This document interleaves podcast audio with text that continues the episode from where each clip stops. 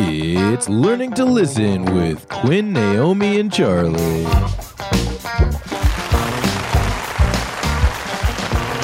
Yes, sir. Yes, sir. Three bags full, sir. I don't know. I'm I'm hanging out with children all the time now.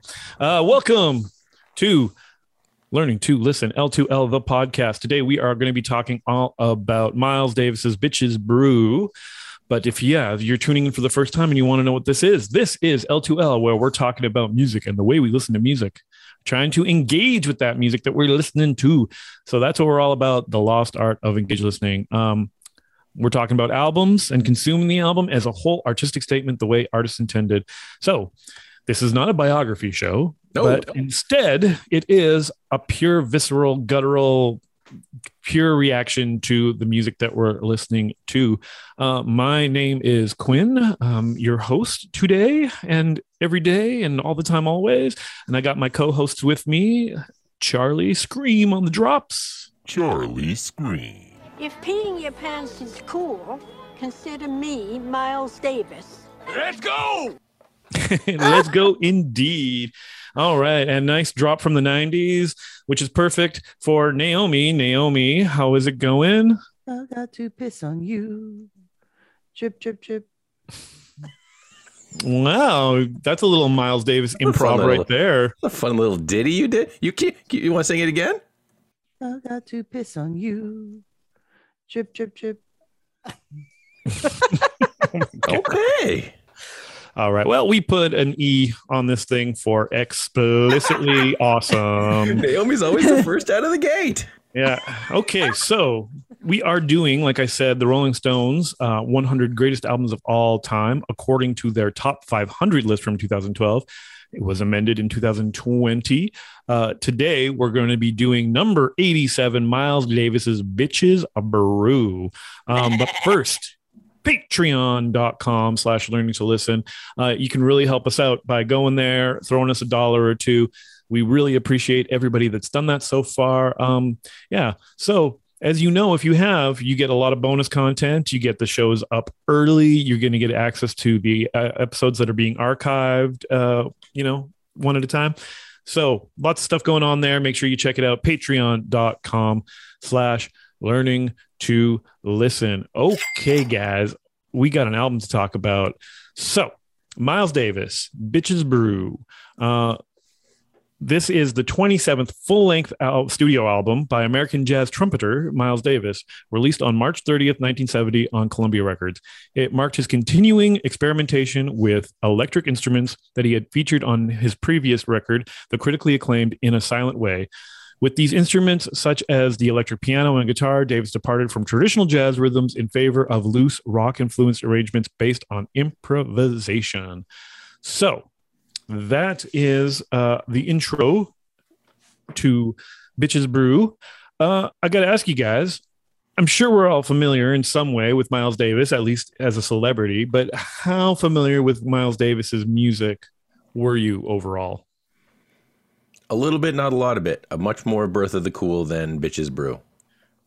Okay, okay. So you're talking like, like um, a kind of blue, kind of blue, that sort of stuff. Yeah. like the 59 yeah for sure uh we're gonna get into that uh naomi what about you Knew the name, and that's it. okay Miles fair enough Davis. Was it just because of Billy. Madison? No, actually, no. I knew he was a famous musician, like because like I went to one semester of music school and we had to listen to jazz and stuff. So I, I heard of him.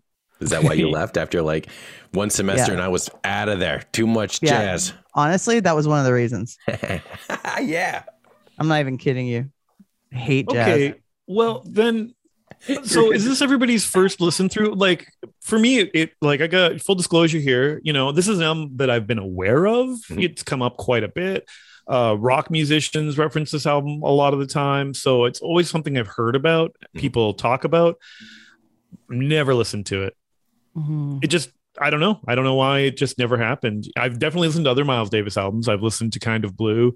Uh, I've listened to in a silent way, you know. And every once in a while, if I'm just in a jazzy mood, I might throw on uh, some jazz compilations and stuff. Miles Davis always pops up on those. Mhm. Uh, Mhm. Like Charlie was saying, he's kind of part of that 1959 Bertha Cool uh, you, like Charles Mingus, uh, Dave Brubeck, you know, Mhm. uh, you- like later, like the, uh, I, I don't, was Thelonious Monk kind of part of that crew or not? I don't know. Uh, if so, a lot lesser so. Well, either way, um, yeah. So I, I always picture Miles Davis as you know that modal jazz, that cool with some swing and some groove Yeah. kind of jazz, right? You know, a little more accessible, definitely moody, definitely atmospheric, but but you know, so I don't know about you guys, uh, but I didn't know when getting into this album exactly what I was getting into. I I had heard electric instruments, I'd heard experimental. Uh, what about you guys? Like, did you have any expectations going into this uh, album? Um, of like what you thought you were going to hear? Um, I, I knew I I felt like it was going to be a challenge, and I'm glad that parts of it were less challengey than I thought they were going to be. If that makes sense. Yeah, it kind of makes sense. Yeah, yeah, yeah. I don't know, Naomi. Did you have any expectations for what you were going to hear? Well, I looked at the length of the tracks and the total length of the album and thought, holy shit, this is going to suck. it's a bit of homework, right? Yeah. But, you know, I made my way through it. Um, I would say I expected that I wouldn't be like falling in love with this album, but that's probably about it. I'm t- I'm so terrible with jazz music. I got to apologize, but at the same time, I guess it's nice that I have a different differing opinion. Absolutely, it would be super boring and a super short show if we were all like, "I loved it, yeah, I loved it, Naomi, yeah, I loved Yeah. it." No. Great, moving on. Oh, that, those episodes are tough too because Next it's just like- episode. yeah what do you what do you talk about but okay so Mm-hmm. yeah i, I like I, like I, I i knew that i was expecting something experimental but i think i was thinking more of what i heard on in a silent way Hmm. where it's still you know it's that bridge between the earlier like modal jazz of you know like kind of blue. Right. where you know experimenting a little more with with the electric instruments and things like that like that was just kind of hip in in the era right? Like and uh and i don't think i was expecting full on jazz fusion. Right and i don't know why i wouldn't have been because it makes so much sense to me now that all the other jazz fusion that came after like we we were listening what was that the uh, mish um god Mahavishnu Orchestra. Mahavishnu Orchestra, and Yeah. that's you know that's full on '70s jazz fusion. Yeah. and I would say even less accessible than this. Yep. But those guys were clearly, and they were even sharing like uh, members, and th- but those guys were clearly using this something like this, bitches brew, as a jumping off point for what they did. Well, this yeah, this so this album, from what I can from what I understand now, is the jumping off point for all of jazz rock. Yes, more or less, right? Eh, Or just even experimental prog rock. hmm Um, I would I would say one of the things too that like uh, this album might not get enough credit for is how much they used like the tools in the studio to make this album. Hmm. Right. So a lot of the stuff you're hearing is done in post. Like the whole uh, first track, um, Pharaoh's Dance, right? That has like these kind of starts and stops in the intros Right. is from edits. oh, is it? Huh. Yeah, it's a lot of editing, right? You hear the drums fade in and out. And that has a lot to do with um I, I, believe his name's Teo uh um it's Ma- Mas- um, Macero or Macro. I think it's Macero. I don't know. I've never heard anybody say it out loud. I've only read it. Mhm. Um, I have even seen interviews with him and stuff too. But uh, anyway, yeah, he he he got stacks and stacks and stacks of tapes, and he just captured these guys working the stuff out in the studio, and then after the fact, he went and layered in like pieces and parts uh, that you know he felt would would build the song. You know, he he was a composer. He was a, a he's a musician himself. I, I believe he might have also been a a trumpet player or something like that. Real big He fan of jazz Jive, Jive Bunny and the. Master Mixers. Well, here's the thing. He, he's the guy who was the producer on uh kind of blue and Oh, okay. I thought you were going to say Jive and- Bunny and the Master Mixers. No, no, no, no, no, no, no, no. Nice. This guy, this guy has just as much influence on some of the biggest jazz records of all time as any of the artists do. Mhm. And so I think with him behind the helm, right, you know, Miles Davis and the record label just gave him carte blanche to like do what he wanted. In fact, I found an interview with him where he was saying that as other people were coming in and out of the, the out of the mixing booth where he was like working on mixing this thing, they were complaining about all the tapes and everything that he had stacked up everywhere that they were like, Can you clean this up and put this away? This like. But he's like, but he's like, I would just, you know, I would just listen and I'd be like, oh, I just, I, okay, I want that eight bars. How do I get that eight bars in here? Like that sort of thing. And he would just a whole tape of of like you know whatever session, and he would just take like you know eight bars from here and and four bars from there and whatever. That's And, uh, insane. no wonder. No wonder the first two tracks are like twenty and twenty six minutes. and build it up. Mhm. But here's the thing, too. Think about uh, this: how much like how much like reverb and delay and and and you know uh, just all the kinds of like this is early and being able to use that stuff post. You Mhm. know that you're not running your musicians through an echo tank. You you you can apply the effects afterwards in post. He was doing Right. tons of that. Damn. Well, great. Now I'm gonna have to go back and listen to it with new ears or eyes. well, just listen to the beginning of Bitches Brew, right? Well, the beginning and the sense. ending. It's bookmarked with that the big swell with the trumpet, right? With that wow, wow, wow, wow, wow, wow, and it just reverbs off into like, you know, it's you know, it's really painting, I don't know, this big like ascension, you know, it's climbing with those, you know, the band kind of coming in behind it. Mhm. It's like they didn't create that at the time in the studio, like right off the, you know, floor. That was created afterwards. I mean, yes, the band was jamming and composing this as they went. But so uh, you listening to this and and looking into it, I'm like, uh, man, I got to look more into this guy because, yeah, one of my favorite jazz records of all time, and I know that it's a pretty obvious one, but I love it. Is you know is Dave Brubeck's "Time Out," right? Hell yes. Yeah, that's the with the the famous track off that would be "Take Five. That it, Mhm. if anybody's you know trying to give themselves a frame of reference, and that's a brilliant record. It sounds so fucking good Yeah. like when i it's it's my reference now for my turntable when i'm like dialing in my setup because i have a music on vinyl pressing of it which is already just a you know audiophile quality pressing of it Mhm. when i dial it in man you can hear the space between the instruments the drums just sound so good and dynamic you know like it's amazing production for 1959 you know this is 10 years later and this guy's like turning the game on his head again right? Right. like so as much as this is a cool this is or this is a miles davis album i think this is also a, a teo macero album Okay. Mhm. i think i think i think anyway um yeah like i don't know when you guys were listening to this like I, did you find it hard to access i'm sure you did right i know naomi for sure you found it hard to access Mhm. Um, the problem I have with jazz is the irregularity of it all. So Mhm. that I I'm the type of person who wants to sit and relax to your four four beat, you know, and it's very not comfortable to listen to for me. I don't Yeah. relax listening to it. Yeah, I think in this era that was a little bit of the point, right? It's kind of Uh-huh. you know, there's a theme. Do you remember we were listening to the Stooges, Mhm. and that album's from uh, the very same era, and they're basically doing the same kind of techniques in the studio. Mhm. You know, it's more raw, off the floor, kind of jamming and improvisations. Right.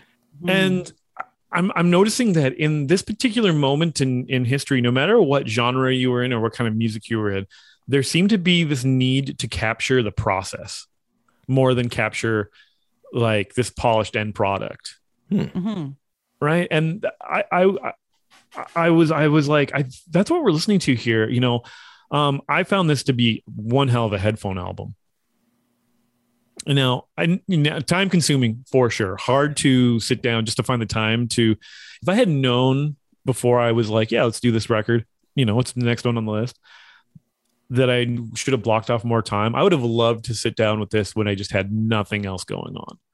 You know, the first listen through uh, was put on in the background, and it worked for me because it it it, it reminded me uh, some of the themes and stuff like reminded me of of some more avant-garde kind of movie scores Yeah, I get that. and I even heard some stuff that oh yeah, this definitely influenced you know some some some jazz um um kind of infused like funk and you know the kind of stuff you would hear on like exploitation movies. Now that stuff's groovy and definitely has clear like you know melodic lines and stuff to it, but just techniques and and studio stuff that like you I heard on this. I'm like oh people definitely uh, applied this later when like compose, com- composing a movie score or something like that, right? Absolutely. There was times where I was listening to certain things that reminded me of different movie scenes or TV scenes or something where I was like, yeah, okay.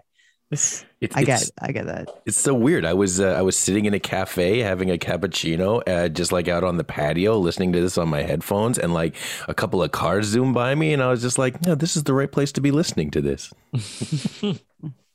yeah i wish i just i'd given myself more time to just really soak it in overall because there's just so many layers to it it's it's just it's there's so much going on when i finally sat down and put the headphones on and did a proper headphone listen what blew my mind was how panned out everything was Hmm. to where you could kind of in in space point out where the different musicians were like there's two drummers on this record um well there's three technically but on every track has two drummers uh, and uh, they're panned right or left. And in fact, when you look up the credits, um, I believe that um, let's see, yeah. So Lenny White, he's credited as drum set left, Oh yeah, and Jack uh, DeJohnette is uh, credited as drum set right. And then on the last track, Feio, um, I believe you've got Billy uh, Cobham is is the left drum set, but yeah,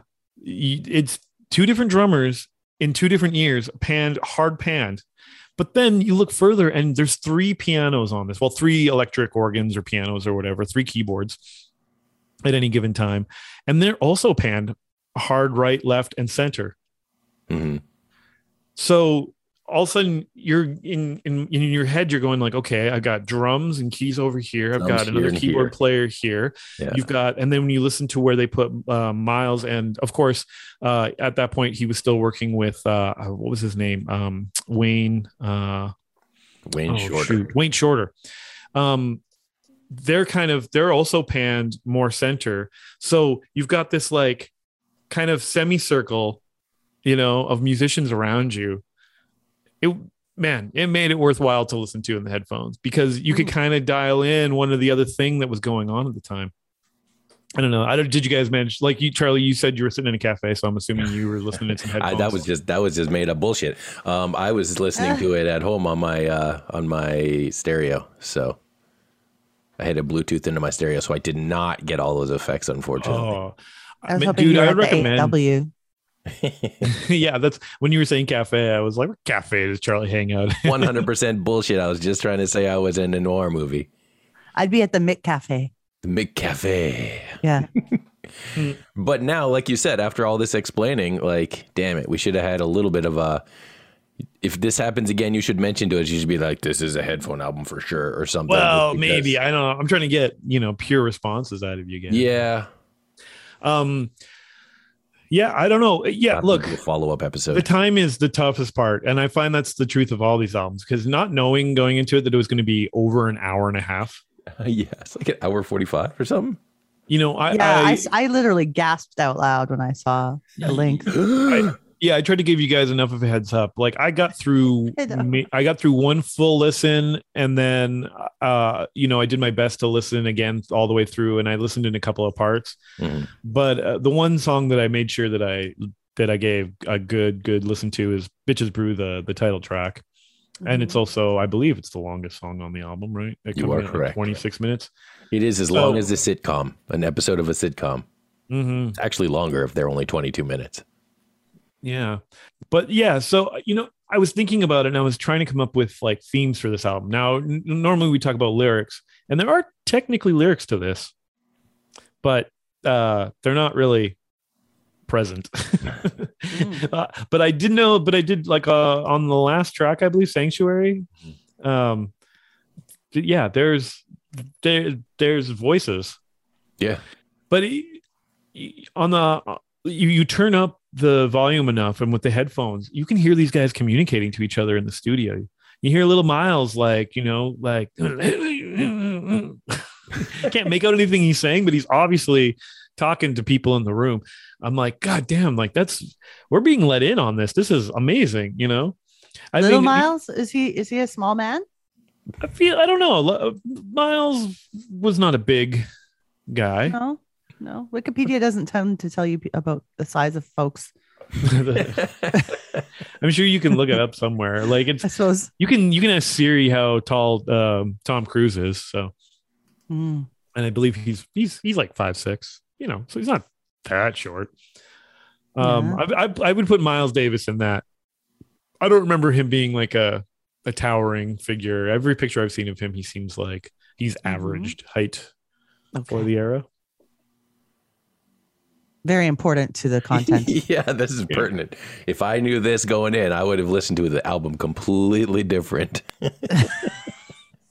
um so musicians of note that are on this because and there would be a lot but there are a lot of you know people in the jazz and jazz fusion world so uh you know most people you know, unless you're a real hardcore jazz aficionado you might not catch them but chick corea Mhm. most people i think would recognize that name uh, he's a famous pianist so i was watching an interview with him and when he broke down bitches brew uh, uh, it was really interesting because he broke it down to he's like miles davis came over to the piano and just showed him three triad like chords basically an e a c and a d. And he's like that's it.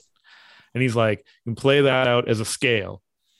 And he's like you know and that's all bitches brew is really based off of is three fairly simple chord changes but like there's just a texture to it. And then he was saying that he was thinking about how you know it made sense for like the, the that's kind of where miles would be on the trumpet. And he gave all the musicians in in this case just basically like i don't care what you play i don't care what notes you play as long as they're within this. Mhm. so there is thought here, a context of like, you know, key, there's time signatures. It's just, there's also just like, you know, it's hard to find where there's like, there's no locked in grooves or there's no, uh, you know, nothing swings. You know, it's, it's just a, it's just a different kind of atmosphere, right? And you're like, it does build attention Yeah. which makes which I understand why it would be kind of hard to to access. You know, like you're not you don't walk away from this humming the melody to anything. However, that being said, I would say my prob- probably my favorite track, well, no, easily my favorite track would have been Miles Runs the Voodoo Down. Okay, That track is groovy as hell. And like, there is just- some there is some grooves in there for sure. It's just it if that one for me solidifies as like this is a song song you know like this is an actual thing like there's still it still all has all the jazz stuff but like it just seemed more together as far as uh an easier kind of something that my brain could understand easy enough you know what i mean Yeah, interesting. Um, well, that one is uh, credited to Davis as the writer. Um, so I guess just the leading leading the band or whatever. Uh, it's interesting to see that there are, are like other credited writers, you know, and and so Pharaoh's Dance is uh, is Joe Zawinul who played the left electric piano, and of course Wayne uh, Shorter gets Sanctuary, uh, track number six um you know so like these guys had agency over what they were doing and they got credited. So i'm guessing if they came up with the main line of the song right. you know they got they got the they got the track. Which is cool to see. Um i'm surprised almost though knowing that so much of this was from editing that well see that's that's it for me. I think that it feels like miles runs the voodoo down is the, one of the least uh put together like that where like if now if i go back and listen to like the first two tracks i feel like i i would make it would make more sense in a different way. Like you're gonna catch the edits. Where i'm like okay these are edits. That's why you know that's part of the disjointed-ish sort of you know if he's taking four four bars from here and eight bars from here and, and, and putting them together like a jazz mixtape Yeah, yeah, yeah. It's really interesting that he used the studio as much a, as an instrument or you know his producing engineering chops uh, to be almost another musician in the session, right? Um, I don't. Anyway, I I, kind of got off topic, but I remember I was kind of bringing up um, like themes, and so what's always interesting to me is to try and think of like what could a theme be to like something that's purely instrumental, right? Like obviously. Hmm. y- When you don't have words to tell you, or this song is about this, and maybe you know you can kind of go by titles and stuff like that but like you know like I, what does bitches brew even mean Mhm. right it's obviously a play on witches brew and there's a story about that that apparently maybe betty davis was the one who told miles to uh to to change it to bitches brew he was going to call it witches brew which witches brews kind of makes sense in the context of like oh we're like you know we're we're in here like putting a bunch of shit in a cauldron and coming up with some crazy potion or something like that, right? We're gonna call it Witch's Brew. And she's like, nah, that's a lame name. Call it Bitches Brew. And then uh from Which- I don't know if you guys have seen Tales from the Tour Bus uh, season two. I don't think I, I finished No. that season. Um, well here, I've let seen all me- of season one. let me play a little clip then. So it's just a short little clip. I've never even heard of this show. Oh, that's a good show. It's worth your it's worth your time for sure. Let me just share this with you guys. Before long, they begin a relationship. And like their relationship not only changes Miles, but changes American music. Because she goes to Miles, hey man, you know, you're cool dude, I like you, but your clothes are whack. and she takes the Italian suits and takes all that great refined stuff and tosses it out. And suddenly Miles is wearing bell-bottom flares, these, these famous glasses that he wore. She helps reinvent his style. And in so doing, begins reinventing how he sounds. Because then Miles does something completely radical under Betty's influence. He buys a wah wah pedal, which is something that guitar players are playing, and, and Hendrix is using, and a lot of other people. He's gonna turn his trumpet into an electronic instrument. This causes an uproar in the world of jazz that still people talk about. He hires electric bass player, guitar players. He's got this kid playing a massive drum kit. He brings an entire new sound, and all of it is wedded to him being around Betty Davis. That band makes this album called Bitches Brew. It's like a big turning point in American music and in world music. Because when Miles plugs in and embraces the electronic, there's a whole generation of musicians. They all follow Miles's lead. They either on Bitches Brew or they listen to Bitches Brew and they want to follow. And Betty Davis is the one who names the album Bitches Brew. Originally it's going to be called Witches Brew. She said, no, no, it's, it's Bitches Brew, my man. He loved that. I hate to say this, but Miles loved the word bitch. Now, whether that's good or not, you know, Miles loved the word bitch. I heard him say it so many times to women, to all kind of people. Bitch, bring your ass over here. I said, Miles, you can't say that. Fuck you. Shit, I can say what I want. Bitch. through Miles, her influence on, on music is profound. If that was all Betty Davis did, that'd be pretty good. But Betty was not just a muse. She was an artist in her own right. She was a live wire. Miles, he wanted her to be his wife, you know what I mean? He wanted to control her, but she's uncontrollable. All right, well, that's about That's a long ass Yeah. clip. yeah. That's getting long now. It's more about Betty than it is, but I just wanted to show you guys the Miles Davis part of that. Mhm. but yeah, right. So that that he goes, he literally goes from like wearing like these custom tailored Italian suits, playing modal jazz, to like you know getting a wah wah pedal and running his running his trumpet through it.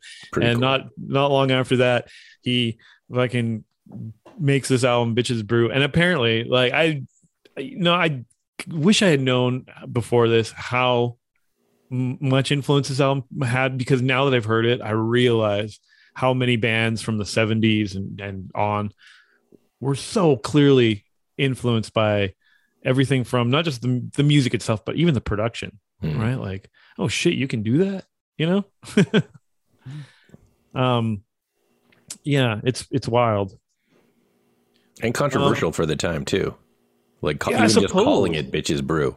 Like I saw a thing. I was reading a thing where uh, uh, Miles Davis basically called, and he uh, who did he call? Like somebody from Columbia Records or something, and was like, "Hey, we're calling the album "Bitches Brew." That's it. You know, just like boom, that's a point, right? That's a deal. And then so the guy from the record company had to like send as like CBS or something send a memo up to you know up the up the flagpole or whatever to be all like, uh, Miles just called and said that he he wants this album to be titled uh, "Bitches Brew." Um, please advise. you know, there's the thing 27 albums in, and, you know, like it's interesting to think uh, this record went gold. I, I don't know if it's ever gone further than gold, but Like there's only gold. so many so many jazz albums that went gold, right? This isn't pop music. This isn't everybody buying a record, I can tell but you, a lot of people did buy this record. it went gold in the UK and it went platinum in the US. so it's gone platinum so it- you know it, it's interesting that uh, yeah it must have it's evocative right? Like the cover is evocative the name is evocative. Yeah like when you didn't have the internet when you didn't have spotify when you hear a lot of people making a lot of noise about like you know what miles davis is doing? You're like the, Well- the trumpet player? And they're like you see this record? Bitches brew what the f- uh, okay i gotta hear this thing. Well, and to further the point, this is also at a time where I think jazz selling commercially is kind of DOA. Like, there's not a lot that's selling that's popping with jazz, and then this comes along and just like, oh yeah, remember jazz?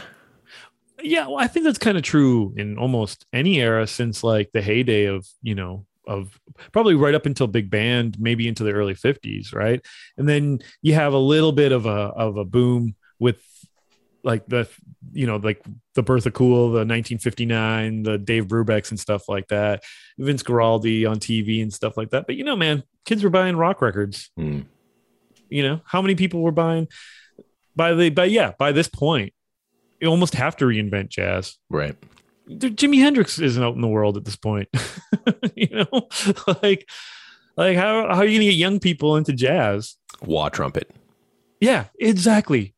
You know, let's just fucking electrify everything. You know, I was thinking about this too, Charlie. Um, that uh, some of the records that we've been getting into lately, uh, I picked up, you know, a copy of Electric Mud, Mhm. which is famously Muddy Waters kind of reinventing himself a little bit for the era, but he's also doing classic Muddy Waters songs. Right. And then, you know, I played that for you, and then you looked into, uh, you know, a handful of other artists that did something similar. the, psych- this, the psychedelic blues playlist with like uh, Howlin' Wolf, Muddy Waters, Bo Diddley. yeah, didn't you? Isn't there a Chuck Berry record in There's a there Chuck too? Berry. Oh, I've got that one. It's great. Yeah, and but all these guys, they're redoing their their hits. Well, not even fully. I mean, some some of them, yeah, but like the Chuck Berry one is just like he's just jamming on some stuff. You know, like it's not completely redos of things, but you know, redos Well, of fair- themes and ideas in a more psychedelic kind of. Well, fair enough. way. The only reason I, I bring it up though is I was like, but this one is just purely original. Oh, for sure. This isn't Miles Davis like redoing some like old, you know, old Miles Davis tunes. This is Sure. Miles Davis like just fucking reinventing the whole goddamn thing from the ground up, right? Like, other than he still plays trumpet, Right. like modal jazz out the window. Mhm. You know, all we need is these. We need, we need, we just need to build a scale out of these three chords, and somehow that turns into bitches brew. It's mind blowing. I don't know. I don't know. Um. Anyway, I, so I got the I I uh, from the whole package, from the name, from the cover, from just the feeling of the album. I got the idea that uh, this this is about kind of excess and hedonism and like kind of giving in, right? Like this is going into the 70s. You know, this is a guy who's like like, yeah, fuck it, let's go over the top with this shit. It's like I feel like that's what this album is about, right? About the kind of that that that journey of just giving in to to all of what, you know, life has to offer. That's good. I like it. I like your. I like your. uh your take. Well, I want to know your guys' opinions. What what did you think? What themes? What what you know? What images? Like when you're listening to this, we're, we're you know, other than sitting in a cafe in a car drives by. I don't know why you would think that, that would sound like a car chase. Oh, It's soundtrack uh, music. okay, okay, well, yeah, It's like putting you in a noir kind of a setting. Yeah. But I feel like we haven't heard from Naomi enough. Uh, Yeah, Naomi. Yeah, I don't really have a themes is lot to say because I just don't. I, I I listen to it, but I don't get it like in the same level as you guys get it. Probably because you guys actually play instruments as well. So I mean, well, you that- play a little that- guitar. Yeah, but I'm not good. What, like you? Anyway. Who, who has to be good at it? Uh, yeah, no. Um, I didn't really picture much at all, except like like I had said, kind of you know just maybe some movie scenes that made sense with this kind of music in the background and whatnot. But honestly, I don't have much to offer on that. where did it? Where where did it lose you? You think the most? Oh, immediately. Like right out of the gate. Yeah. Yeah, right out of the gate. I mean, once we got past the first two super long songs, and then it was kind of like, okay, finally, this is kind of changing up a little bit. But um I just can't do jazz. I just can't do it. But like, okay, but this is different jazz than you know. I don't know. Like I've we. It's interesting. I think I brought this up the last episode we did uh, with David about David Bowie, and I was kind of I don't remember what the reference was, but I remember bringing up the fact that isn't it interesting that you know the OG like the earliest recordings like jazz recordings are by this band called the original uh, Dixieland Jazz Band and and their very first recordings they even uh spelt jazz with two s's instead of two z's Hmm. and i Mhm. think on further recordings they changed it up because people were mispronouncing it they were like no you pronounce it like Yeah, jazz, jazz uh, music. not jazz I love jazz. that jazz music. yeah so Yeah. anyway but like that's dixieland jazz music. That's like new orleans like you know just picture like the saints go marching in you know. And it's mostly blues based. In fact the earliest recording that i could look up was uh, i think it's called uh livery stable blues. Boom, boom, boom, boom, boom, you know and it's you know you'd get it. You're like oh i get this. This is they're using old marching band instruments to make a like uh, the drum kit is made out of like you know a big bass drum and and a snare and maybe a couple of cymbals the kind of stuff that a jazz like a, a, a marching band would have. That sort of thing. But it's like slide whistles i guess. I don't Yeah. know. Slide Okay. whistles and drums. That's my jazz band. that's your jazz thing yeah. Anyway. Um that is a trap kit though. That's but um, there's the three that you need right there. Bass drum snare and at least some kind of cymbal or hi-hat. Anyway um it's wild to go like that's jazz but this is also jazz mm-hmm. Yeah. i'm sure if somebody's playing like you know when the saints come marching in you're like i get this i know what's going on here Yeah. Right? But it but it but it kind of follows a beat and a routine to that kind of a song. Yeah, or like- thought you were I mean, I try to go singing.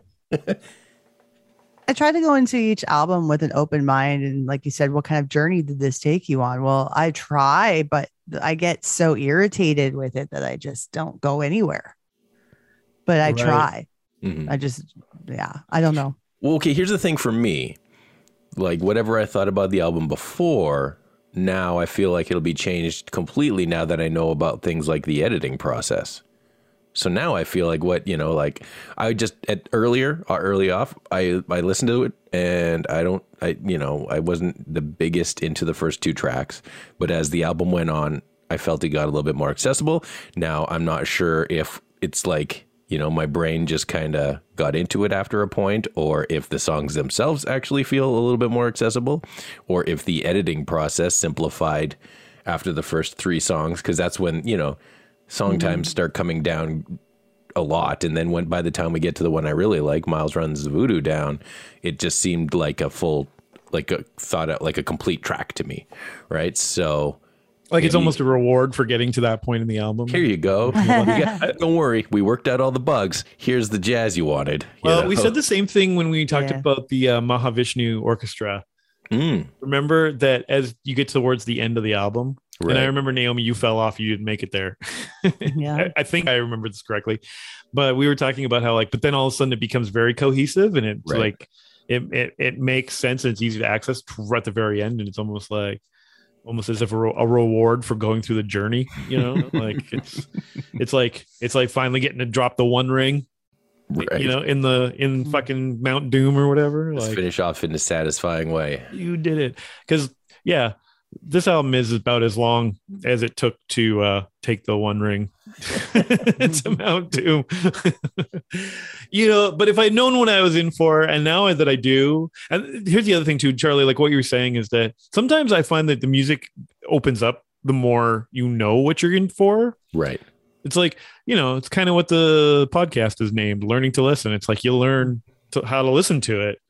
You go, okay. Like I had no idea. Like I said earlier, going into it, I was going, okay. I expect experimental, but I was thinking more like, oh, this is just this is going to be like, you know, modal jazz. You know, mm-hmm. there's going to be grooves and stuff like that, and it's just going to be interesting to hear, you know, Miles do these runs on the trumpet and things like that and you know Sure. other musicians riffing off of him. like i said i was not expecting the full-on birth of fusion jazz.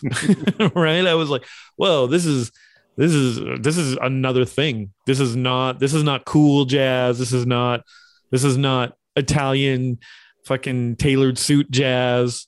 This is bell bottom acid jazz. And that's what all part of another thing i was thinking. I was like fuck I, man this would go great with a tab or two. Yeah, no kidding. I mean, it might be a little too much. Could you imagine like It might be overwhelming. and this is on and you're like, ah, I got to get out of here, man. ah, you're just how like how hard it would be to be able to focus. It would just melt your brain. Hmm. It was brain melty enough, like listening to it uh, this way. Um, yeah, I don't know, guys. Like, is it something I would recommend to everybody?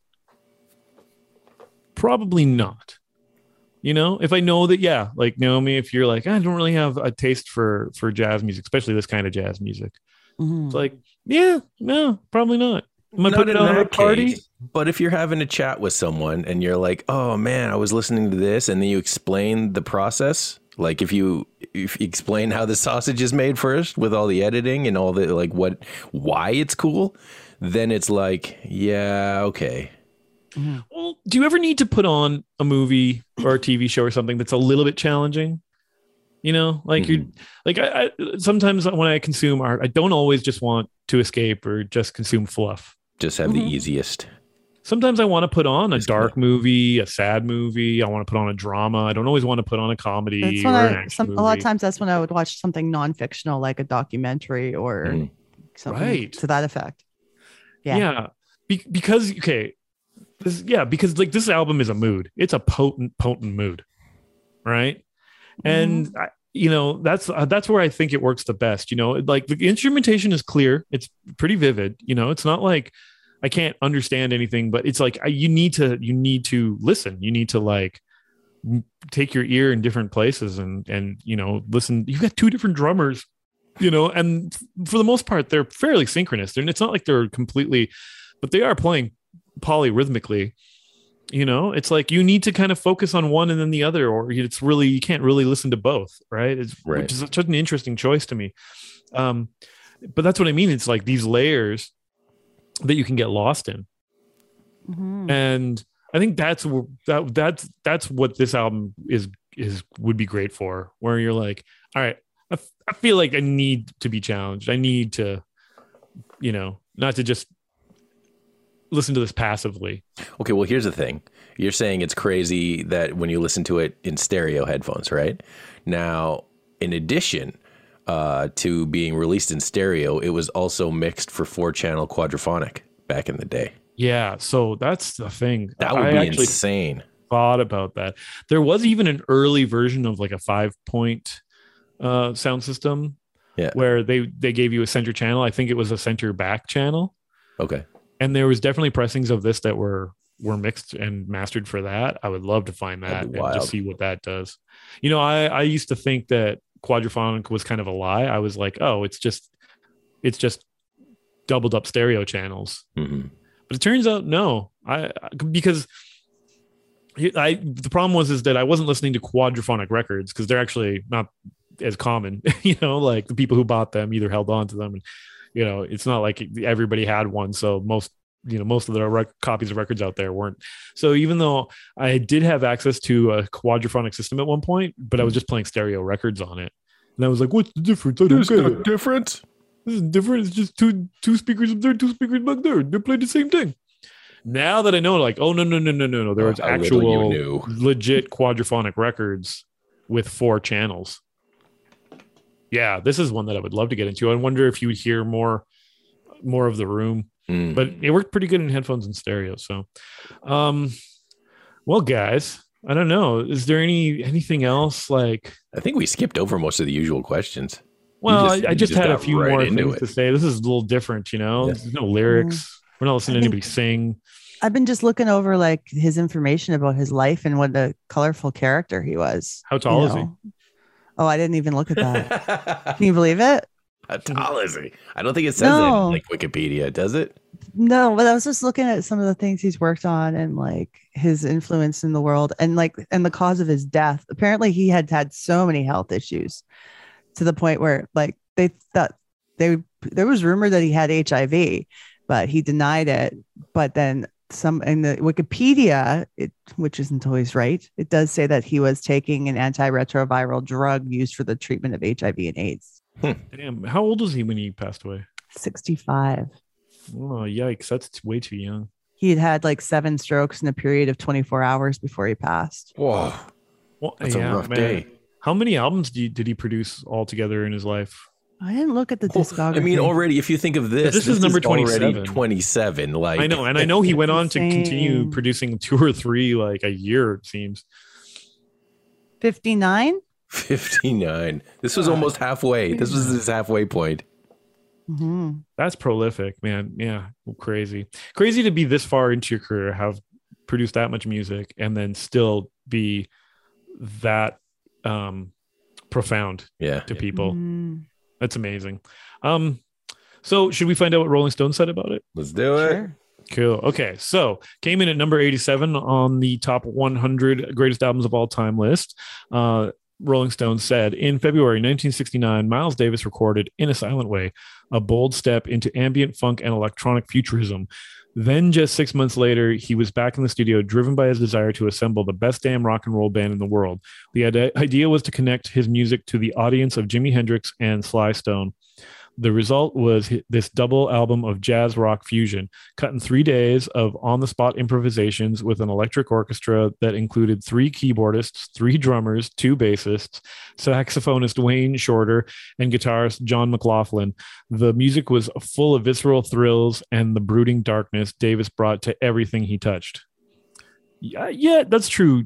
Um, Miles Davis is definitely a moody guy. Like a kind of blue is a moody record. In a silent way is a moody record. Those are the two that I'm familiar with. Other than this one, this one's definitely a moody record. I would assume that he's very moody. Otherwise, What a guy. Well, now that I read on further, he was apparently a woman beater. So oh Fuck no.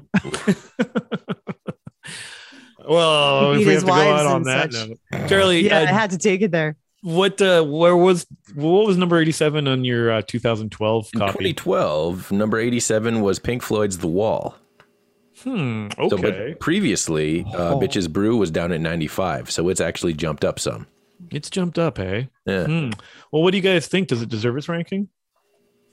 See, here's the thing. Earlier, not knowing the stuff now I know about it, at the beginning of the episode, I might have said, eh, no. But now, yeah, I think so.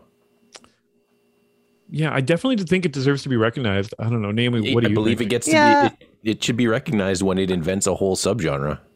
Yeah, right. Yeah, Yeah, anything that changes a genre or creates a new pathway, I believe does deserve to be recognized. So I would say yes. Okay, okay. Um, but now the next, very next question is: Is it going into your library? Hell no. Big hell no from Naomi. Same, I think same as my previous answer. Maybe at the beginning it wouldn't have, but now, now I want to, I want to go back and dig into it more. So yeah, yeah, this one's going in. Okay, well, this is what I think. I think this one's going in, but I think that I have been remiss. I do have some Miles Davis, but not anything I've really listened to because it's stuff I've uh, inherited. Mhm. Like I've Mm. got uh, what is it called? Songs of Spain. Uh, sketches of Spain. Sketches of Spain. Thank you. Sorry. Um, and I don't think it's ever hit my turntable. In fact, I don't even think I've loaded into my Discogs yet. So first thing I got to do is go and Brush uh, up on the stuff you got. Yeah. and then uh yeah uh, you know if i'm if i'm gonna put this one in my collection i think i need a copy of kind of blue Yeah. you know Did the, to the kind of bookend the two and yeah well you know maybe one or two others in there something just like you know can be more of a completist but this is definitely But definitely those are something the- that would go into my collection my Those are the biggest three, though, right? yeah so so naomi you're a zero i'm a yes charlie you're a I'm a yes. I'm also. I, I also ended up picking up uh, a Mahavishnu Orchestra copy of that album after we listened to it. because I yeah you're getting you're getting into the jazz fusion No, it's not something that I like. It's not something I'm playing for everyone all the time, but it's yeah it's more personal right it's one of those times where if like nobody's home and I'm just hanging out, I'm like, okay, I'm gonna put this on now. Well, yeah, that's like hanging out and like you know, does everybody want to hang out and watch There Will Be Blood all the time, or do you want to throw on like John Wick? Yeah, exactly. Like I don't I don't feel mm. like I want to burden other people by by them being like, you know, like or have to explain myself for what I'm enjoying, you know. I just want to be able to enjoy it. So Yeah, totally. if it's going on the turntable, I'm gonna wait till like maybe everybody else is off at work or whatever. Cool. All right, fair enough. Okay, guys. Well, that was it. That was Miles Davis, Bitches Brew. Um, thanks for hanging out with us today. If you want to find out what else we're doing, you know, just see what we're up to in life and all that, you can hang out with us on social media. Uh, of course, we've got all our social media on one easy to find location. That thing is called a website. Charlie, what is that website? That website is l2lpodcast.com. Yeah, just you know, drop us a line. Let us know how we're doing. Speaking of dropping a line, you know what that used to mean? That used to mean actually picking up a telephone and giving a little ringy dingy dingy. We have one of those, and uh, you know, people have called it, but everybody's chickened out before they've actually said anything. So I've seen know. it ring and then no message. It's really disappointing. It Makes me wild. sad. Wild. Yeah. Okay, well, come on, guys. You, you, there must be some opinion you have about something that you want to be heard. We want to hear it. So why don't you uh, call that number and let us know what you think about what we're doing here? Naomi, do you happen to know what that number is? The number is 780 851 8785. Right on. And of course, your hosts also have their own lives and their own wishes and desires. And in fact, they're out there in the world creating and and being fully realized people. What are you guys doing? Let me know. Charlie, what do you got going on? Well, look, I would love to sell you some t-shirts. Come on down to oldmandesign.com. I got all kinds of stuff up there. I got podcast stuff, I got not podcast stuff, I got music stuff. Just come get some merch. Oldmandesign.com. We'll get you sorted. Right on, right on, And right it's on. Christmas. And it's Christmas. You Christmas. buy somebody else. You don't need you don't need to wear it. You just buy it for somebody else. Yeah, we're recording this on Black Friday. I mean, you won't hear it on Black Friday, but whatever. That just means that you got to order it now because Christmas is happening in a few weeks. Naomi, what do you got going on? I have a podcast as well called Dope Nostalgia, where we talk to people from the 90s about the 90s and all that. And uh, this week's guest is one of the big names in the genre of freestyle music, which is like uh, freestyle's like a Latin dance pop music. Uh, George Lamond is going to be my special guest. He's a big deal. Big, big deal. I was so happy to talk to him. Right on. All right. Well, yeah, keep keep reeling in those big deals. Um, Big deal. we got a patreon guys patreon.com slash learning to listen uh yeah if you want to swing by there and check it out you'd really help us out by uh you know just maybe throwing us a dollar or two and and hanging out you get bonus episodes or bonus content episodes early archived all that kind of stuff you know we really appreciate all of our patreons so make sure you check it out patreon.com slash learning to listen okay and thank you for listening to this podcast. We really appreciate it. Make sure you like and subscribe wherever you can do that. Tell a friend. That really helps out. You know, just uh, be a friend and we'll be your friends. That's how friendship works. Um, you guys want to know what we're doing next week? What are we doing next week? You really want to know what we're doing next week? What are we week? doing next week? Well, I think it's time for a bargain bin. Break up the, uh, you know, our series here of uh, greatest albums of all time. Well, that's going to be. I mean, we just listened to something super classy. So, like, what else? Could, what could, what are we going to follow that with? Something All super right, classy. Well, we we need a palate cleanser, I guess. I don't know. We're probably going to need another palate cleanser after this. So uh, we're going to be listening to Limp Bizkit's new album, "Still Sucks." That's right. We're going to listen. That's what it's called. What What? So obviously they're Still self-aware. Yeah, we're gonna listen to Limp Bizkit's 2021 album. Still sucks. It just came out a few weeks ago. We're gonna listen to it so you don't have to. That's a lot. Of, that's a huge difference between that hot water, starfish water title. I mean, Hot dogs. maybe it's still dogs. some weird, obscure sexual reference, like all their album titles are supposedly are. Still Like sucks. I don't know, I don't get it, but we'll we'll mm-hmm. find out. Who knows? You know, here's the thing. I thought for sure it was going to be universally panned, but apparently it's actually getting kind of mixed reviews. So maybe we're in for a surprise. Look, I Probably haven't. Probably I haven't not. heard anything about it. Like I, I heard that it came out, and that's when I messaged to the group, and I was like, "We should probably listen to this." So uh, I haven't heard any any one note of it yet. So I'm more nervous to listen to this than I am to listen to jazz fusion. I'm excited. All right. Anyway, um, so just like apparently Teo uh, Macero never said while they were making yeah, bitches brew, wrap, wrap, wrap it up.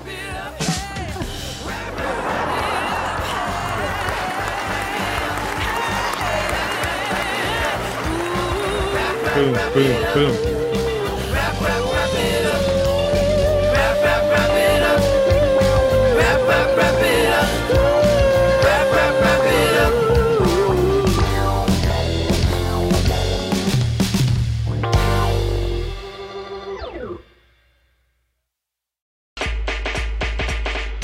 The 1990s. The music was fun. And then it got really dark for a while, a little bit anti establishment. But the next thing you mm-hmm. knew, it was totally fun again. So many artists came and went and left us wondering what are they doing now? This podcast isn't about the heavy hitters who are still making millions. It's about everyone else, the ones whose careers didn't really leave that decade and kind of just still live in our memory. So you mean Vanilla Ice had another song? We all know what happened to Marky Mark. But what about the Funky Bunch? Who were the KLF? And why did Tammy Wynette record a song with an electro dance band that topped the charts?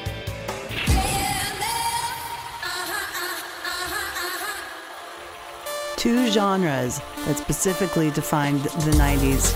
What were freestyle and New Jack Swing all about? Did you know that Blossom star Joey Lawrence had a huge pop hit? Or that Alanis Morissette had a really hot pop career in Canada before Jagged Little Pill?